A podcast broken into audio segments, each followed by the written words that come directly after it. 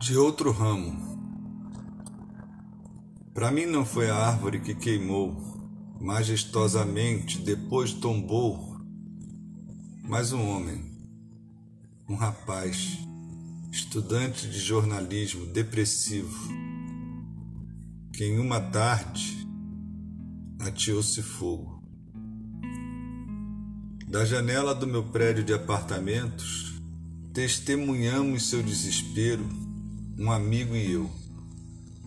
E eu, disse cá, engolindo caroço, a vida queima.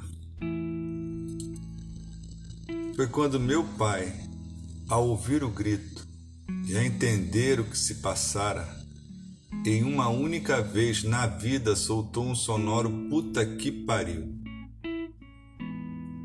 Foi quando aprendi que meu pai também conhecia a expressão que nós, jovens, tínhamos em alta conta. Ainda não havia celulares, por isso, ah, por isso registrei fundo nas gavetas de desastres. Eu vi eu vi, eu vi, eu vi.